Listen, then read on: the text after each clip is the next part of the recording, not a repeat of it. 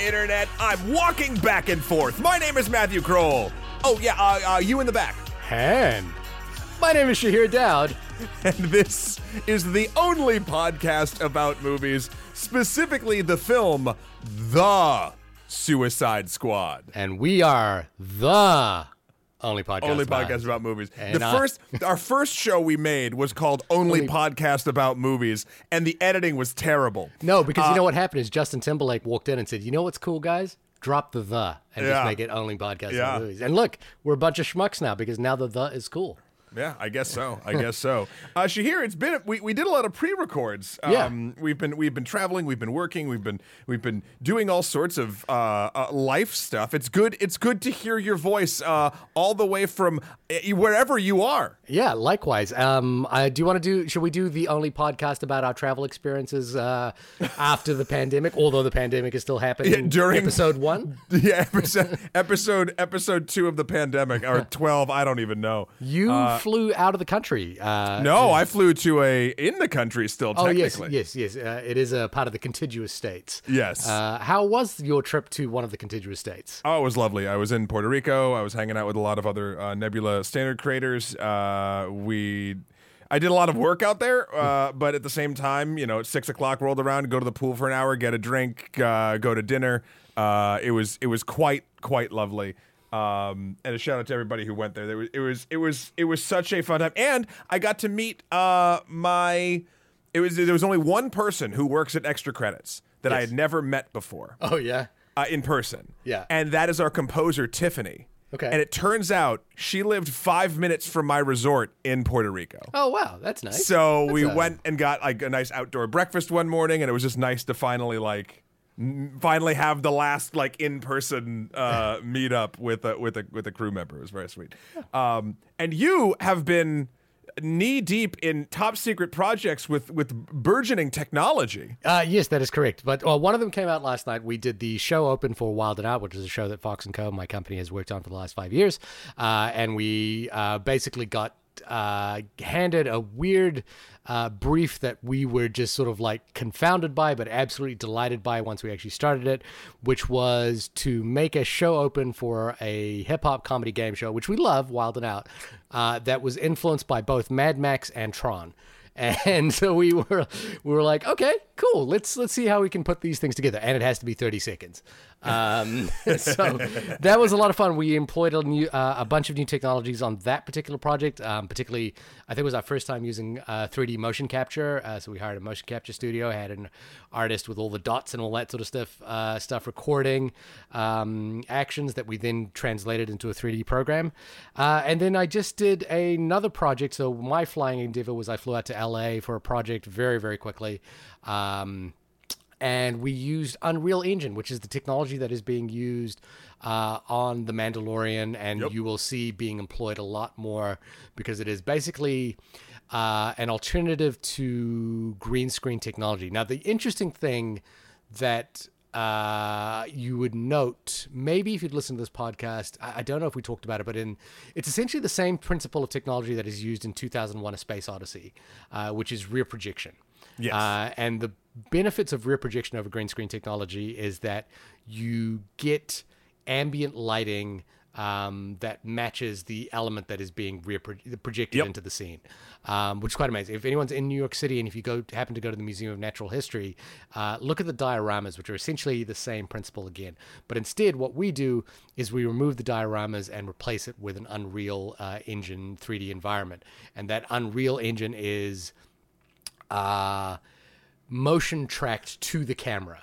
Yes. Which means that if you move the camera, the environment in the backdrop moves accordingly, so you get the correct amount of parallax and that sort of thing. It's really cool. It's a lot of data, um, and it's weird because I am first and foremost a director, but we're sort of having to because this is a small team shepherd the technology of this uh, of this all, and so I'm having to become a technologist uh, on this. I, I- maybe maybe that's overstating what I'm doing, which is this. I'm keeping tabs of everything we have to do, um, You're but post souping yeah, and, and, directing, which is a weird combination. weird combination but it's a it's i am actually very excited by it and um for example there was an article in slash film yesterday about uh this technology is essentially going to be used in uh, Thor: Love and Thunder. Uh, is that what it's called? Love and Thunder, Taika Yep. Waititi's film.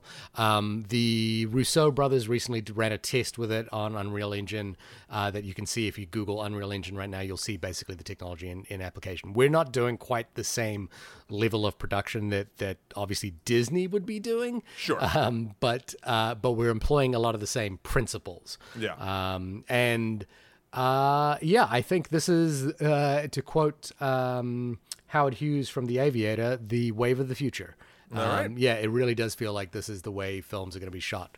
Oh, do you see what you did there? Do you see what you did there? I- I you don't know said, what- You said you said this is the way, and that is the line from the Mandalorian, Mandalorian. and that's the first place where, it, where this was big commercially used. But what I did quote was uh, was Howard Hughes who said, "This is the wave of the future, not the way." Oh, so it's a little different. Nah, nah You'll- I heard one it. thing. Um, so it's been a while, as you as you noted. It's actually been a while since we've uh, since I actually had to sit down and watch a movie in preparation for this podcast because we did, like as you mentioned, we pre-recorded so many things. Yep. We are hoping to pre-record two this week. We may hopefully get to that. As some people noted on our Twitter feed, uh, we've been talking about doing a Nicolas Cage movie by the name of Pig, uh, which is definitely still on the roster. Yep. However, Suicide Squad came in red hot in our HBO Max stream, so we felt we had to jump on that, really just for the clicks, uh, to, to to put it mildly. But uh, one of the things that I am looking forward to, because it has been a few weeks since we've been together, was catching up on some emails that people have been kind enough to send us in. Uh, people have been writing us in, and you can too at onlymoviepodcast at gmail.com or hit us up on Twitter at onlymoviepod. Matt, should I take the first one? You'll take the second Do one? it. You, yeah, that sounds nice. Well, the first one was actually one of my favorite emails that I ever received. We've I actually Really? read part of this email on a I think our Black Widow episode because the reason I love this email uh, was that it came. It was a very long, beautifully written email uh, from listener Jacob, but it came with an executive summary of every topic that this person wanted to talk that Jacob wanted to talk about, and I love that because it's basically just a one-liner summing up their ideas. But uh, now that we have a little bit more time, I'm going to read out this first one, which has to do with streaming services and the fact now that we are completely inundated with streaming services, and as we noted, I think perhaps earlier than that episode, that uh, the promise of streaming services that we would have, uh, we would be paying less and not getting as much junk uh, when we cut the cord. But uh, that has not necessarily been the case. Jacob, however, writes in to to chime in on the topic of streaming services with, "I am quite proud of how I manage subscription services, and after hearing your call for comments on the subject, I decided to share." And this is how Jacob uh, uses streaming services. One, find where the piece of content you want to watch is streaming. Two, pay to enable that streaming service and immediately cancel. Three, enjoy watching the desired content. I started doing this when I realized I was hesitating to subscribe to watch content that I knew I would really enjoy. The fact I had to start subscribing and somehow had somehow been confusing my loyalty. I was really paying for Netflix so I could watch the OA season two, not so I could access a limitless treasure trove of content for some undefined amount of time. And I realized the monthly cost was well below what I would pay just for the content alone that I wanted. This works for me because I know what I want to watch when I want to watch it. And a library of content just confuses my brain and brings annoying cost benefit analysis to what I would uh, uh, prefer to be a simple choice uh, to support the art I enjoy. I would imagine that this works less for folks who that browse for their regularly consumed content. And I also suspect that, suspect that as the streaming services continue to experiment with pricing and distribution, things will get murkier. Um, that is a great approach, although one that I don't think is sustainable because each of these con- each of these services there's only there's only a handful of these services, and they're often you know you'll on one month you'll want something from HBO, and the next month you'll want something from Netflix, or the next week you'll want something from Disney Plus. So Sure. I tend to just have them all now. I'm paying you know like there's an undefined cost that goes out of my bank account every month for these services. Yeah. Um, and we also sort of think about them differently. For me, it's like Netflix is you know where we watch this stuff. Netflix is like a utility at this point. Yeah, Netflix is a utility. It really is. Um, Disney is where we do the kids stuff. Uh, you know, like HBO is where we'll, we might get something a little special, um, and and so on and so forth. Is that, does does Jacob's way kind of work with you? I mean, I, I- think it's very smart. I think it's smarter than what you and I do, just burning through all this stuff that we're not really using just to have it going, just in case something comes out. Um, uh, no, I think it's I think it's admirable. I think it's a, a good way to go about all of this. The the issue that I tend to have uh, is I here's what I try to avoid. I forget when a thing comes out, and if I if I turned things off and on, right, I, I would get to that annoying point where I'd have to like at the moment of wanting to watch, I would have to do all my login, get the credit card, re-sign up, etc. And yes, is it only going to take 10 minutes? You you bet your bottom dollar. Is that going to sour my entire experience not just to be able to hit the button and go 100%. So I take the lazy route and uh, I I pay the price for it. I pay the iron the iron price. the uh, I'm sure the streaming services appreciate our laziness. yes. Oh, I, I that's how they survive. Yeah. Like make no mistake, It's, it's the gyms do the same thing. Yeah, yeah, uh, and it's a fine pricing model. It's you know whatever. Uh, not not everyone can be as savvy as Jacob, and uh, and we just roll through like big galoots, uh, dumping our cash at these things so we can get the next. Uh, whatever movie a week from Netflix or whatever. uh, I, I'm trying to think. There was what? Isn't there? Oh my gosh! There's oh, there's like an action movie starring um, Mary Elizabeth Winstead. I think Yes. called I think called Mary. I'm not sure what it's called. I've seen it. I've seen an image from it. Yeah. uh, I was excited for it until I watched the trailer, and then I wasn't excited for it. Okay. Uh, because I don't know. Anyway, we won't get into that. But like, it's yeah, that's how we get all these movies: is people forget to unsubscribe. Uh, do you want to take the next email, which was a lovely email? Uh, that I think Yeah. really made my day. From Anika. Uh, Anika writes, Wow, I just finished your episode on Inside and I was super moved by your conversation. I think the ending conversation about now what and then what remains after going through a year of deep trauma and tragedy really captures how I feel and also about how much this film resonated with me. Matt, I so agree that it is important for us to talk about this year and how it's impacted us for those of us left behind. The way you describe the results of the 1918 pandemic and how society never really learned or healed from that really hit home for me. We have all been in such a collective trauma, and I have felt that the push to go back to normal, quotes, uh, has made me incredibly anxious. Same, same, same, same, same, same, same. In addition, as you both mentioned, there is a need for systematic change to happen. And while I also have limited hope, I found hope in hearing other folks talk about it and that desire to move on to a better new normal, not the flawed normal of before.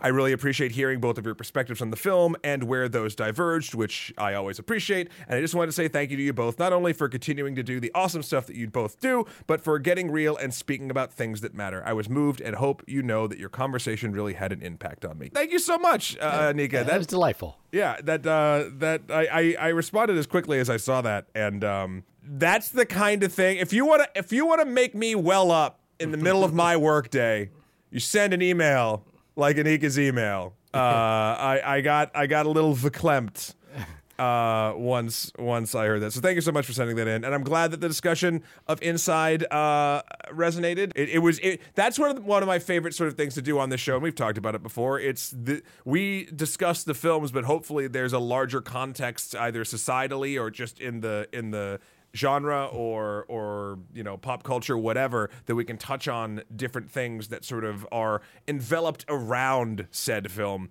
and have it sort of be a starting point for uh, deeper conversation which i think uh, all good film is Yeah, and if any movie did that this year, it was definitely Inside, uh, a movie that, uh, well, you know, we we had differing opinions on, but I I still liked uh, for the most part. Yeah. Uh, one movie that I didn't like very much was 2016's Suicide Squad, and we've talked Yeah. about this uh, ad nauseum. That was uh, one of our early episodes.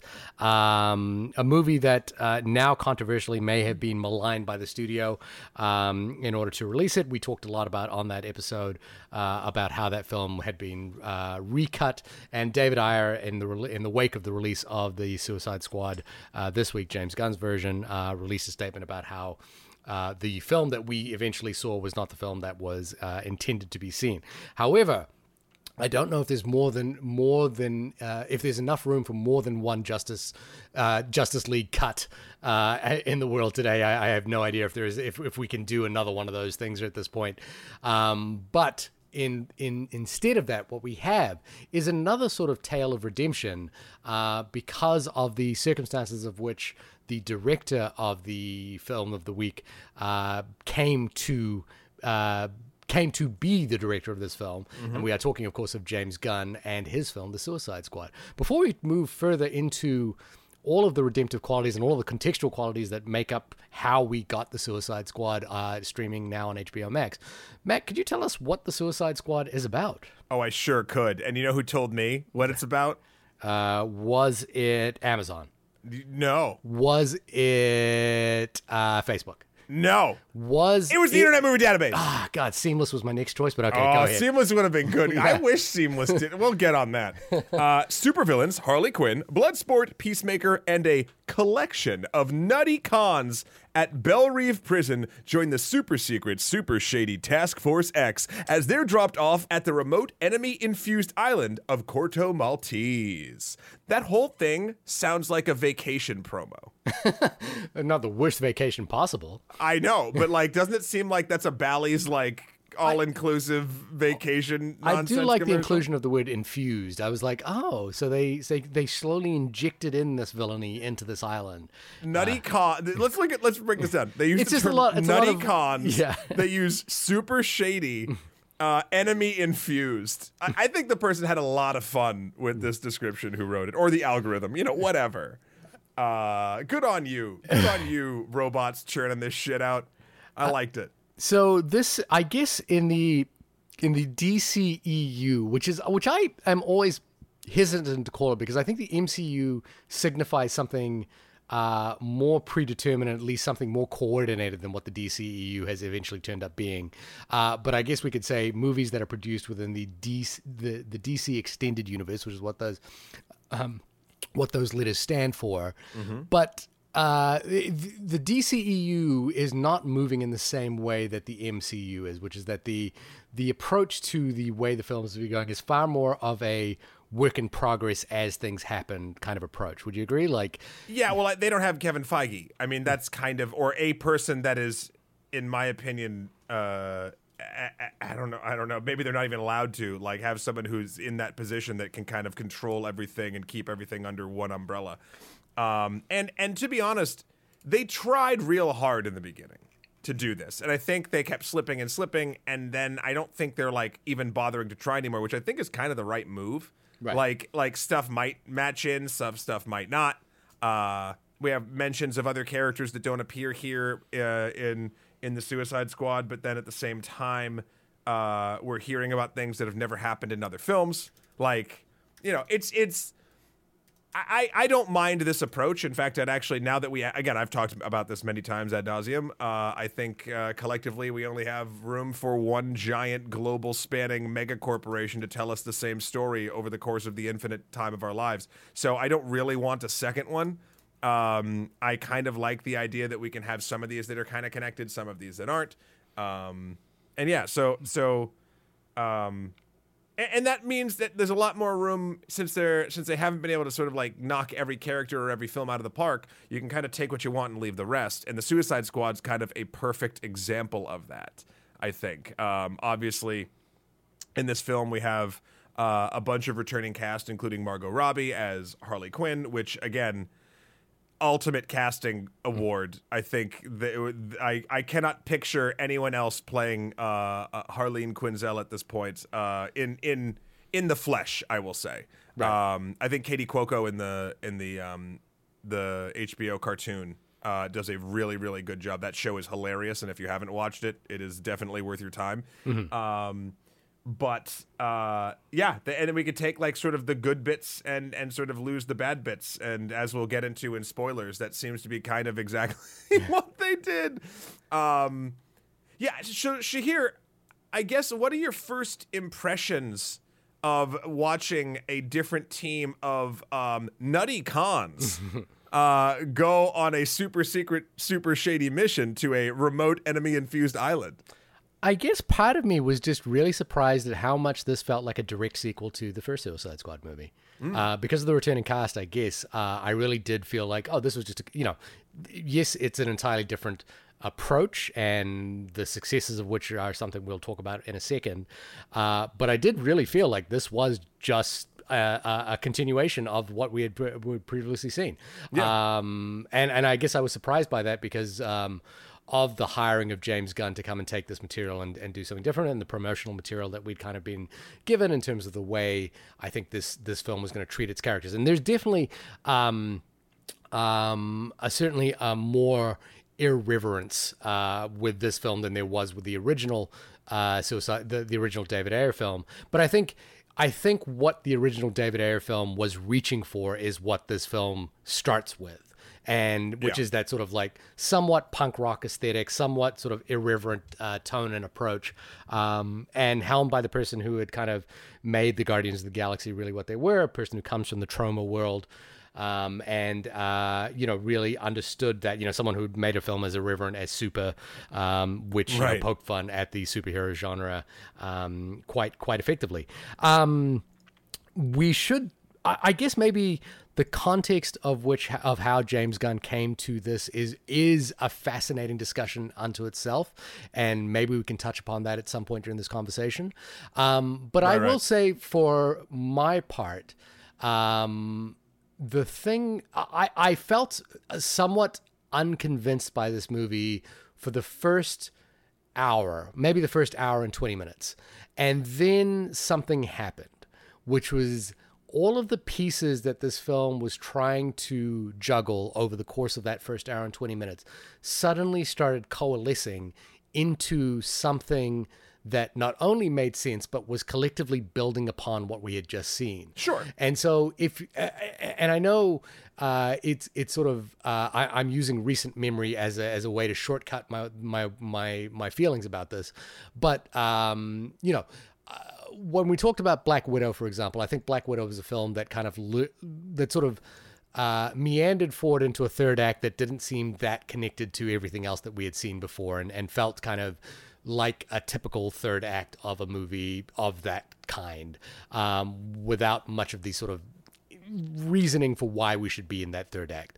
And the interesting thing here is that Suicide, the Suicide Squad, uh, Yes. lurches into the kind of larger, grander than life superhero kind of conflict, but does it with a kind of care of character that makes that that in my mind, where Black Widow couldn't make this work, this works really well. Hmm. And and I was actually quite struck by how good that final third is and how it really pulled all the strings together that I think uh, James Gunn had been working in the first hour and third, uh, hour and a half of this movie, and I, I think there was just uh, the sense of it, and I guess maybe the reason I wanted to talk about James Gunn a little bit here is that I felt that this movie was a real flex and a really great flex from James Gunn. It was like I can come in into almost any franchise at this point and really work it and make it and and and pull it together because I know and care about these things, uh, about these characters. So uh, I was really struck by that. I mean, I think the film is a much lighter fare than than Guardians of the Galaxy, which is fairly irreverent, but I I I, I have found revisiting Guardians of the Galaxy to be particularly rewarding. Um, but I, I was actually just really struck by how strong a flex this was, and how how impressed I was by the flex. You know, like how you know how how I think it works. Uh, there has been a little thing going around on the internet today, and I think we should address it as well. Is that um, essentially this is the third in the Suicide Squad universe uh, of uh, uh, of the DCU. Not, if we just if we just take into consideration that Birds of Prey, uh, the fabulous uh, fabulous emancipation of one Harley Quinn, kind of sits the uh, recalibrates some of the tone from the Suicide Squad and takes that character and recalibrates it into Birds of Prey, and then bring and then I think a lot of the visual flourishes and the and the stylistic choices that are made in Suicide Squad can be attributed back to the recalibration that was done in Birds of Prey as well. So I think I think that together with this really does make it sort of sense that this this course correct that is happening over at the the at DC, but on this side at least, uh, on the Suicide Squad side and, and anything that's happening with Harley Quinn is really starting to work. Uh, I, I wouldn't say the same about the uh, the Justice League recut or anything like that, but uh, but I, I I'm I'm I was surprised by how much I kind of liked this. Yeah, that's good to hear. I had a similar thing uh, to you, although I think my I, my jump on point I think happened a lot sooner than yours. I gotta be honest. The first half hour of this movie, I was real worried. Uh, I was like, this is like nowhere near the level of pitfalls that the first film had, but it felt like I was reminded I had the psychic uh the psychic scar of the first film on my mind and I was like are you just skirting around the same problem? Like I, I I it felt very um I, I don't know, just off to me. Um If I could, if I, if I could qualify it, I felt that everything felt labored and forced in that first half. Like I felt the jokes weren't landing quite as well, and I felt like the sort of assemblage felt forced. As soon as we got through, and we'll get into minor spoilers right now, as soon as we got through like the first mini time jump and we were kind of on track with the story, which I think was around a half hour in for me, I was fine. I, I did not notice much of the, the joke stuff past that, not landing or anything of that, at least like for me. Um, it was just I think getting getting the setup, getting out of the prison and getting it to the island, and then uh, make like getting back to a present timeline or whatever. Because there's a couple little mini time jumps in this movie. Yeah. Um, that's what that's what really got me. Um, I I purposely didn't watch a ton of trailers for this because I figured uh, in a film called The Suicide Squad that there'd be many deaths, and I didn't quite want to know who out of this giant roster was going to get axed and grinded, uh, you know, early on. Um, so that was always a very nice surprise as we went through. Um, i- you know, and, and the third act, while ridiculous, so you know, you've seen probably in the trailer that there is a giant kaiju starfish uh, named Starro the Conqueror, by the way, um, who's an actual DC villain. I think it was the first. It might have been the first thing that the Justice League fought. Right. And the thing that I liked and appreciated about this movie that the first one whiffed on so hard. So the first Suicide Squad had like the world-ending beam in the sky, ancient god battle at the end that Harley Quinn fought with a baseball bat. Um, and we've talked about that, I think, ad nauseum at this point. But the problem with that, honestly, was, you know, even beyond the fact that that is sort of played out, it's all about the tone and what you do with it. And Starro was not the in this film was not like the main plot point so much, like the destruction of what Starro could do, but like it was sort of like the human beings using it as a weapon or a chip or like a whatever, like a bargaining piece that sort of made the drama until it got out of hand and then Starro just sort of goes on a rampage, right? Like, so, and again, giant starfish, alien monster.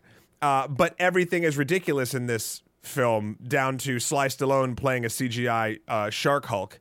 Um, you know, so like by the time you hit that, it's fine. Like the tonality still functions, and like I'm on board for the action sequence fighting the giant starfish. And and the design of the starfish is particularly colorful and bright, and there's Yeah. something there's something non-threatening about that. There- Yes. There's something that makes that playful rather than um, you know like dire.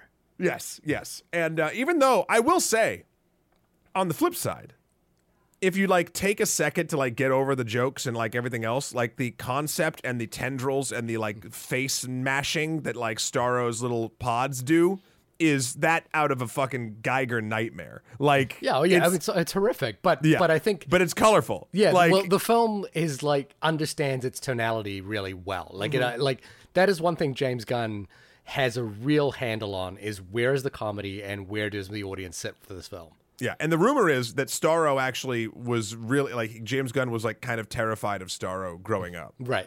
like that he had some weird aversion as a child to Starro, um, which is hilarious and I love it.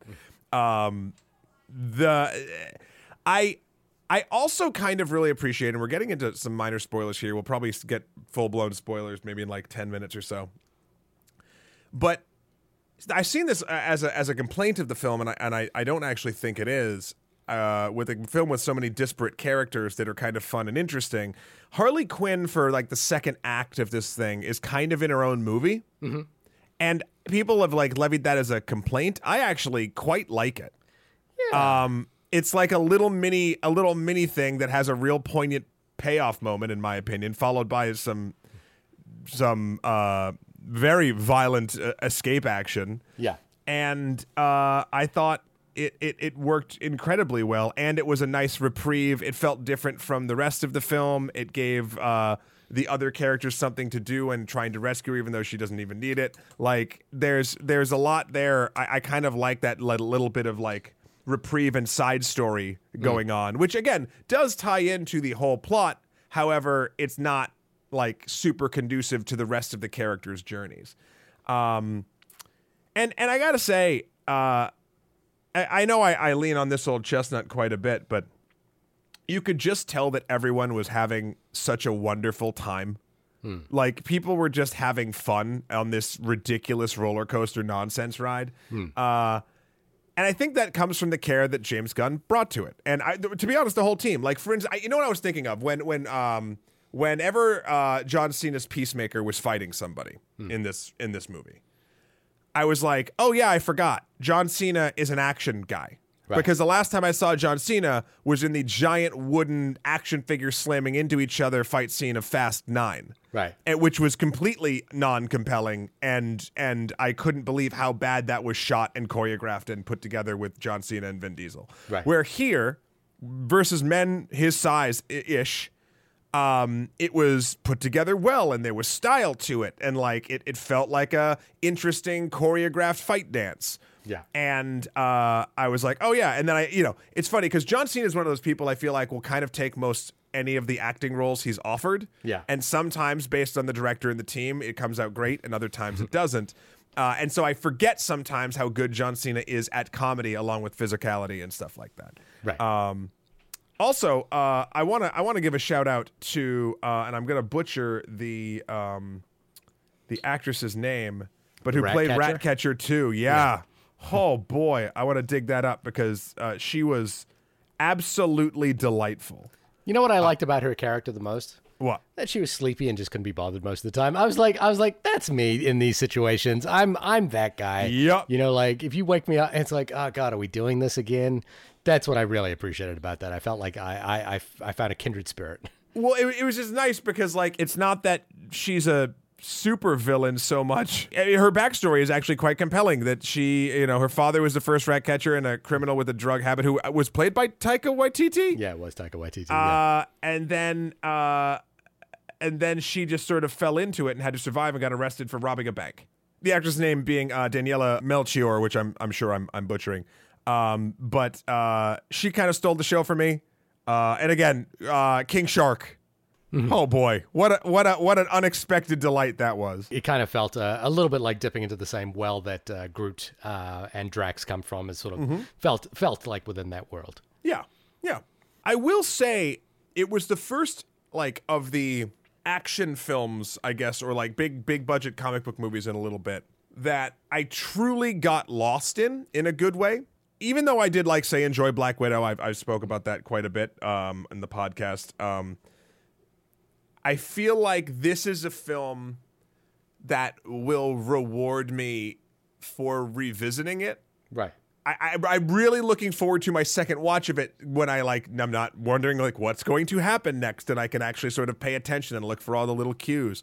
Um, that th- these films often uh, my favorite ones of these are the ones where I sort of have that instant like oh man I can't wait to like go back and experience this knowing what happens Right.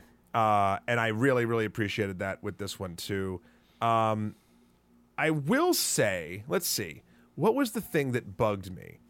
Um, there, the third act, and I guess now we'll get into sort of spoilery territory. I don't know if this bugged you, Shahir, but the turn uh, that Rick Flag has when discovering the secret of Starro and how the U.S. was involved with experimentation and like all that jazz felt uncharacteristic of him even in the first film and the and the second one. Yeah. Like it just it it it, it worked, but it was quick Yeah. and while I did enjoy the turn, I was like that was the only time where like the mechanical bull bucked a little too hard and like I had to like slide back into place after the fact if that if that makes sense.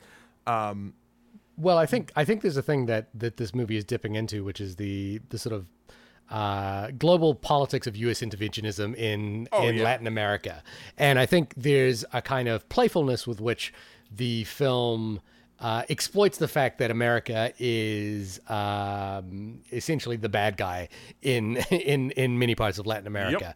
Um, and the scene that you described earlier, where Pacemaker and uh, is it Deadshot? Peacemaker. Uh, Peacemaker. pacemaker, the pacemaker. that would be a great character. By the way, just as a side note, Deadshot, Bloodshot, and Blood sport. and Blood Sport. These all feel like the same person, right? Like, am I am I crazy when I when I think of that? Like, I like Will Smith and Idris Elba's character just felt like variations of the same guy. So, so um, Caravan of Garbage was talking about this actually, and the rumor is that they originally wanted to bring Will Smith back, and Will Smith didn't want to do it. Rightly so, probably. So then they're like, "Oh, well, we're just going to recast um, Deadshot as Idris Elba." But then there was a rumor, or executives were like, "Well, what if we want to make another one, and we do want to bring Will Smith back, and he wants to come?" Yeah. So then they just made him Bloodsport, which. Uh, Again, it's that's why the, the backstory of both of those characters is all like daughter related. Yeah, yeah, and it feels like the same story. And and I will say, um, uh, Uh, is Bloodsport is a character in the DC universe? Like, Oh yeah, but so his thing is he can pull weapons out of like other dimensions. Okay. Like so like what they, instead of doing that, they kind of turned him into a bit of like a, a, a Tony Stark but with guns. yeah, and Deadshot, who Will Smith was in the first one, is that right? It's just a assassin who can like hit anything with anything. and Joe Manganiello's character in Bat- Death Deathstroke. and Deathstroke is also a similar. Like, I just look at Deathstroke is is a uh, uh, uh, uh, also an assassin, but not like the the, the projectile kind of, of that nature. Uh, he also this is so, it's so funny how it's all connected. He also is like a trainer of other supervillains and a master of mimicking other people's sort of stuff. And then in turn, that's where Taskmaster, the Marvel character, and or one of them ripped off the other one. I can never remember, but Taskmaster, the villain in Black Widow, is and and uh, Deathstroke are kind of uh, cut This- from the same cloth. It's during that time Marvel and DC just kept making the same character and yeah. trying to outdo each other. But but there, I, I just I was watching that going, oh, this is just the same story, but just like a different rendering of the same character, like Yeah. with a slightly different name. Which makes it a little bit confusing because it is a direct sequel. They build it very clearly in the beginning to do that. Yeah. But it also is odd because their story is so similar. So you're Yeah. like, is this a reboot? Yeah, it it uh, it, it is what it is, but uh, also I think so. What the film kind of flirts with is this idea that that the big bad of the film is really Viola Davis's character, or or the idea that the U.S. Uh, is really the the uh, the puppet master in all of this. Amanda Waller, baby. and and and I think that's a that's a really fun idea to well it's it's a it's a really um you know interesting note for an American film to kind of feel that way and to kind of posit that. But then it's done for sort of playful ah we're the bad guy. We always are. What you know like what are you going to do about it? And then there's this turn that I think uh, that you were mentioning earlier um, where the character kind of decides that this is really needs to be exposed and peacemaker decide not pacemaker peacemaker decides that he is gonna he he then steps into that role of like i will protect uh you know us uh, you know the, the the us identity in order to do this. And that's where the conflict comes from. It, it does feel the problem is is that that is a big idea and it feels like it's a mechanic that's being used as a plot point as opposed to the big idea that it really is. And the where i think it does work is i think the film understands again tonality so well that that it knows that that there's not really the space to have that big idea in this film which is something that i think what we sort of started seeing floating around the the first Suicide Squad, the David Ayer film, was you know this idea of tragic you know anti villains, mm-hmm. and and that film really couldn't develop that idea with any sort of s- sustenance. Yeah. And and so I think yeah, there's a lot of this that's played uh, offhandedly, and I think you know what James Gunn or what the film is really interested in is giving these is loving these characters and giving them emotional beats, and and the the parts that didn't work for me to begin with in the first half hour was this idea that there was repeated trauma between these characters that came from their parents. They all sort of talked about the things that that had happened between you know like Idris Elba's character talked about the punishment that he endured with rats, and then you know. um Ratcatcher talked about the the trauma of her father having died, and like it felt like these characters sort of all had that kind of collective parental trauma or or things to do with their children as well. And I was like, oh, okay, you know, like yeah, cool. And it was the same thing we saw in Birds of Prey, which also had this sort of uh, idea of collective trauma that all these people had gone through with their parents, and and I, you know, like, but I but I felt like What other character other than Huntress had parent had parental? wasn't it wasn't Harley Quinn had had something to do with her parents as well, or really. or there was this other thing that there was a young girl that was about to be victimized, and they and the other characters were kind of talking about the fact that they had all been through some, you know, they had all been abandoned at some point, and they were gonna gonna like. I'd have to eh I'd have to revisit it. I don't remember that as a theme, but uh, I I felt like it was on the surface, but not really, you know, well explored in that film. And I and I and on this film, it was kind of surface level as well. But where it really worked was that what we get at the end of it is just a nice visual reconciliation between Idris Elba and a mouse and a rat, and that reconciliation just kind of like tells us all we need to know about where this film's head is at and where and and how it thinks it, it will work. Um, and and I think you know like it's it's playful and fun and you know and it really does work. Uh, I think it really actually does play for what it is aiming. That's I guess where you you kind of talk about these films as, as hit or miss. This is actually a hit in terms of like what it's aiming for. Yeah. Um, and I wanted to step on one other thing uh, as well, which is that the the the, the hard R rating, um, which again I, I believe Birds of Prey had a hard R rating as well. A lot of violence, a lot of decapitation, a lot of uh, uh, fighting. In that, what I liked about this as well was the treat. uh, It was how different characters uh, the approach to not only to violence but to their fighting styles all felt very different. And gunn was able to like highlight those in interesting ways. Like i thought uh, one of my biggest complaints about the, the john wick series for example is that i always felt like every fight was the same fight over and over and over again and just Right. kept and just kept going on and on. What i felt like was working here was that the harley quinn fights like even within the harley quinn fight uh, there were three different approaches that were all unique you know so like there was like a firefight then there was like a battle which involved like this sort of um, uh, somewhat psychedelic approach in terms of like the way she sees the world yeah. um, and, then then- fighting with the lance. yeah, yeah. It really there was just a lot of variation in it where I never felt like I was just getting the same thing over and over and over again. And then I like there was a moment in this where I was just like, oh my god, I please, please. And again, I, I, I think this person is a lovely person, but I was like, please, Zack Snyder, just watch this and see how this is done, uh, because there's a scene where uh, what is the shark's name by the way, Man- Manala or I mean, King Shark is. The, I don't know the. I don't know the the name name, but his his supervillain name is King Shark. But but like where the the rain comes down and King Shark rips someone in half and thunder Yeah. and lightning, and it's like that moment really plays because Gunn knows how to deploy slow motion and visual iconography for that moment and not every moment that's come before it Yep. so that it's not special. And I was like, please just watch this. And I was like, I was so taken by like, that is how you deploy slow motion and like, and have this sort of visual moment um, and, and make it sing is by like using it carefully when you need it. Yeah. Um, and that really, I, I, I was taken by um, how well this movie understood what each character could do, how we should treat them differently, and how we should show them at certain times. There's a real balance there. I do think the third act, you know, with Starro is kind of, you know, it gets into the territory of like big overblown battle.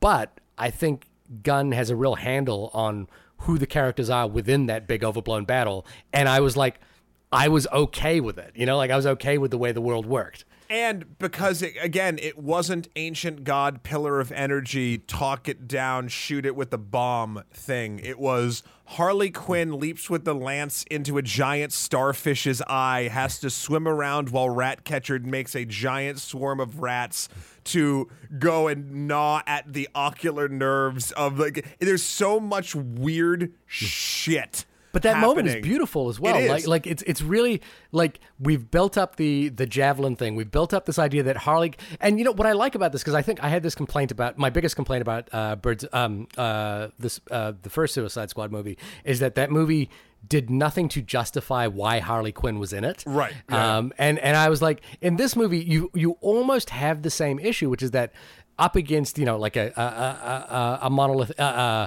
an ancient shark uh, that is a, a Hulk and that sort of thing. Like, why is Harley Quinn in there? But I think the movie like really understands what Harley Quinn's character is and places her alongside someone like Batman, which is that it's her it's her instincts that make her uh, make her important.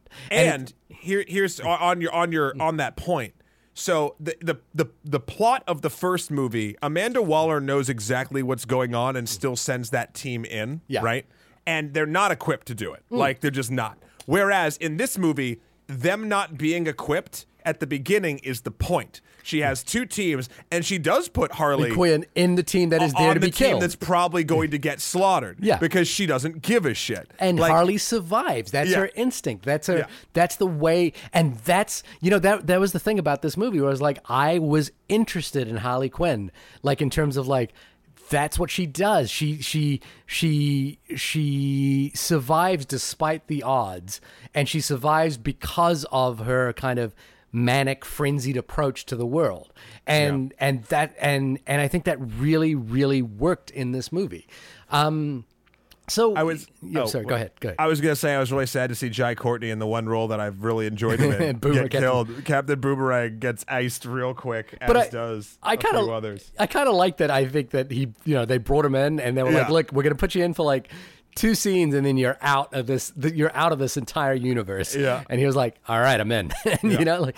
um, so I, I think all of this really works. And then I think, you know, another part of this is that you, you know, again, as I mentioned before, the the sort of um, w- what happened with James Gunn is that you know he was riding high off the success of Guardians of the Galaxy two, and then in the wake of I think the Twitter wars of 2017, um, We were know, so young. we were so young and so naive. Um, uh, old tweets of his uh, were uh, resurfaced by right wing uh, conspiracy theorists or uh, bloggers or what have you, uh, who then uh, publicized those, which led to him being fired by Disney for Guardians of the Galaxy Part Three.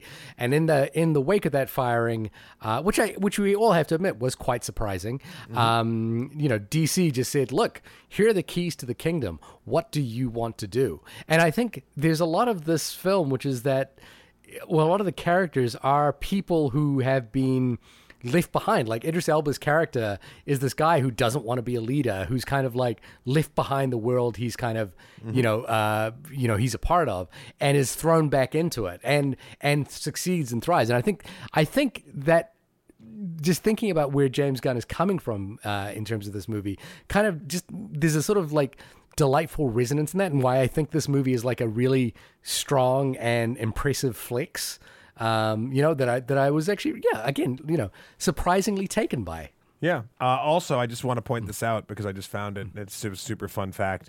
Did you know that one of the stunt rats, one of the actual rats in the film, do you want to know what that rat's name is? Uh, Chudowski, No, it is Crisp Rat. Chris Pratt, good, Yeah. yeah, I like it. Let's hope that rat never gets cooked for any reason. Crisp Rat. Chris Uh, Pratt. Yeah, yeah. Uh, and uh, no, but yeah, crisp rat, but you say it fast, and it sounds like uh, the Tomorrow World star. Uh, also, there was another one named Jaws, but that's not as fun. um, the one of the other side interesting things, and I don't fully understand how this is going to work or why.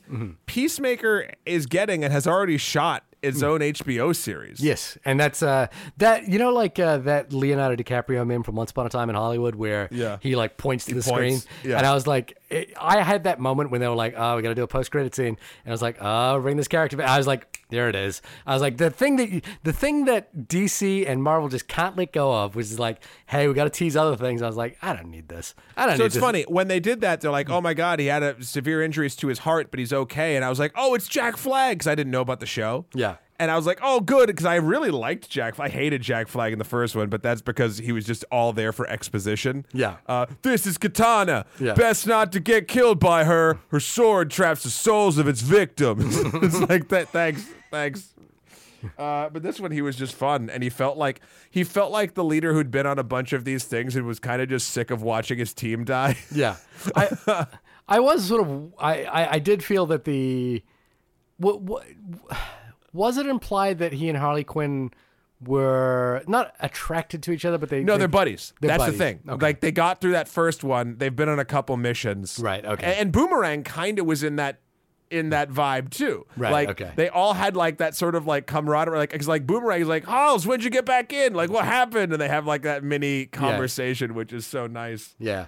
No, I, uh, I, I, I, I, again, I like all of, I, I like, I like the way this lands. There's a quality to this, which is that this final act is joyful and kind of gleeful in terms of uh, bringing together all the parts that it's been that they've been pulling together.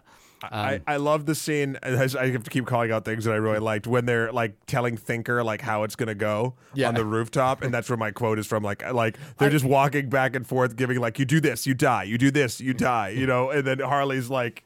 If you sneeze without covering your mouth, you die. And then they're like, "Well, no, you're not going to die for that, but that is not an open invitation to sneeze with your mouth open." Like, Very, like, just- very 2020. it was so so funny and then the uh, harley by the end of it just has nothing left to say so she keeps marching she's like i'm walking back and forth That- and it was just and and I think that's just a good like understanding of who Harley is in this scenario. yeah Um, I didn't understand what the Thinker's deal was. yeah he was very underdeveloped Like I just didn't understand. Like I guess there's he a could, lot going on He could he could talk to uh, the star the star. he was the, he was the person that was smart enough to decipher how to sort of weaponize starro right. and so like it, starro recognized him as the person who was like torturing him and running experiments on his children or whatever Right. like um Starro's whole thing is it's telekin like every star thing it links it like it does kill the person but then it becomes an extension of Starro's consciousness so when you do experiments on it you're like just literally torturing Starro Right. like so it's a weird like double down of nightmare if you really think about it The the film I thought about uh, a little bit, and the director I thought about was Guillermo del Toro in terms Yeah. of the way I think Guillermo del Toro would like find the empathy for that character, and I think and I think this film kind of gle- lurches into that territory, but not quite do the thing that I, I think Guillermo del Toro would do. You know, if you think about it, you know, uh, at the end of there's a mid scene in in Hellboy with a tr- with a giant tree.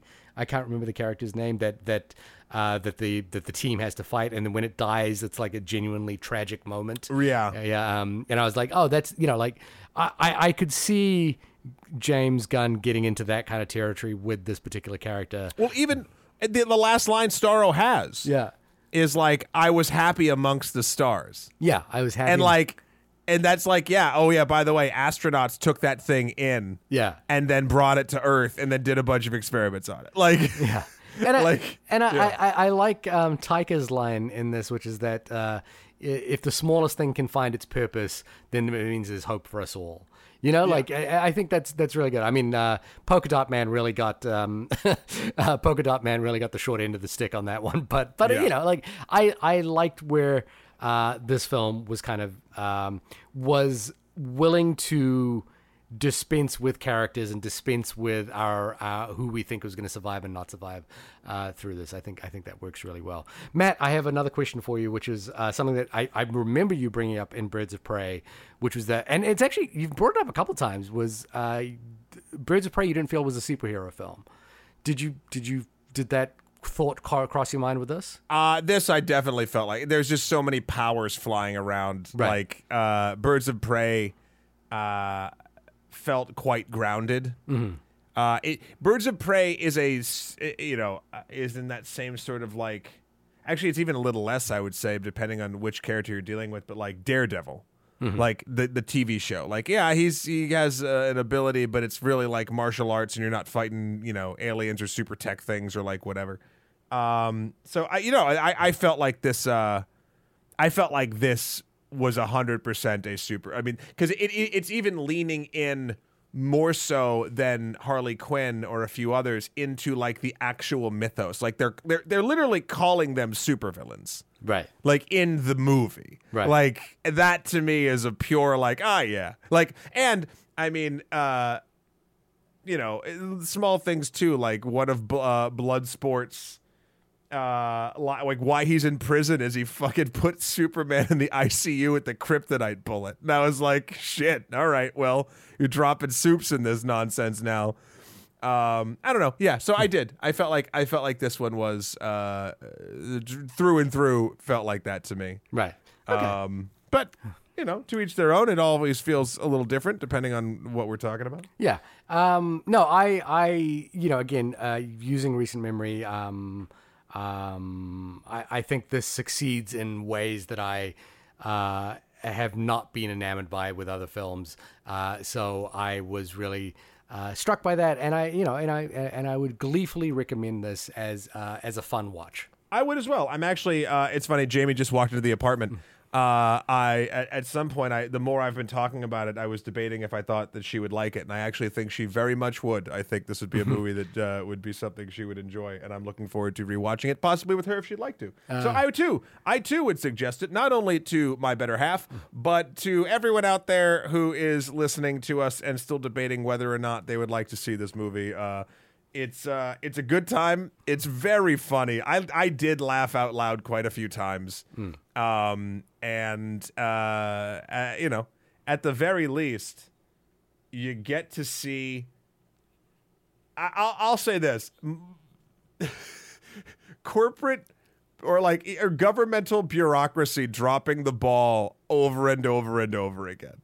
Like they don't know that the weasel the weasel can't swim. They don't know like no or one's do, done or, their or, or do they? or do don't they and don't care? Or they don't give a shit. But like, or or like that Idris Elba's character uh, has a rat phobia when they team him up. You know, like there's there's stuff. Yeah. So uh, it's just very funny that you're like, it's exactly how the government agency, if they if they ran Task Force X or the Suicide Squad, how they would run things. Like it just under the table, no oversight, no one gives a shit, but they're definitely taking bets. Yeah, like yeah. it just felt it felt like uh, true to to the darkest timeline which we are slowly sliding toward. So, uh, with that in mind, uh, I will say yes, watch it. And this has been the only podcast about the film The Suicide Squad.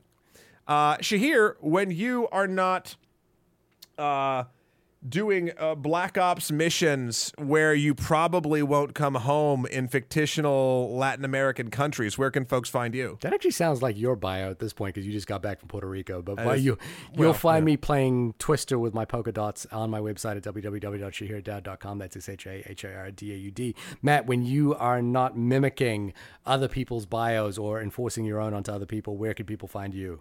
You can find me reading book uh, over at my website, M-A-T-T-H-E-W-K-R-O-L dot com for my life and works. Also, Skeletor, the number four, P-R-E-Z on Instagram or Emperor MSK on Twitter. Uh, I believe next week we will be doing Pig, We right? Will, we will try to. We. I feel like we've pushed pig aside. We've pushed the poor little piggy aside one too many times. I would, you know, like I would. Just in my brain, there's a documentary that came out last year called Gunda, uh, which is basically, I think it's a 40 minute or one hour black and white uh, day in the life of a pig on a farm, and Oh, it's just, it, it's it's really. Uh, from what I've seen of it, just looks beautiful, uh, and it's just like just look at these animals and just kind of be with those. And I would I would love to do like a double feature of Gunda and Pig uh, together. But I also I, I watched the little uh, behind the scenes thing that popped up on my feed of of Nicolas Cage getting into character as a chef.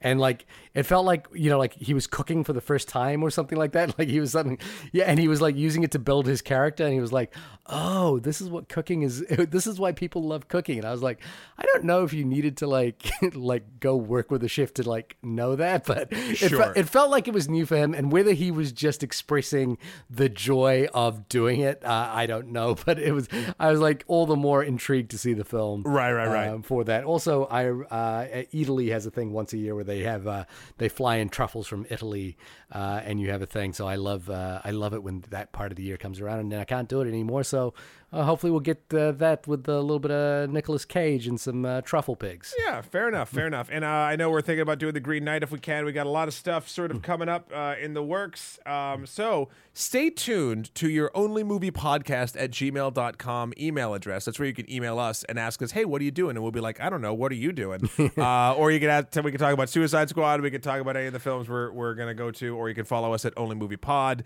and tweet at us and let us know what you think we should be talking about. Um, with that, I will let Shahir go back from whence he came to the technological wonderment of filmmaking, and I will go to bed. Ah man, That, that Yeah. that was that was the worst flicks that you had there. That you get to go to bed. That's like a real power. That's a that's a well, you know, you know, no. Uh, you'll get to sleep eventually Not once once all that metadata is taken care of. all right, everybody, we'll talk to you next week. Bye everyone. Bye.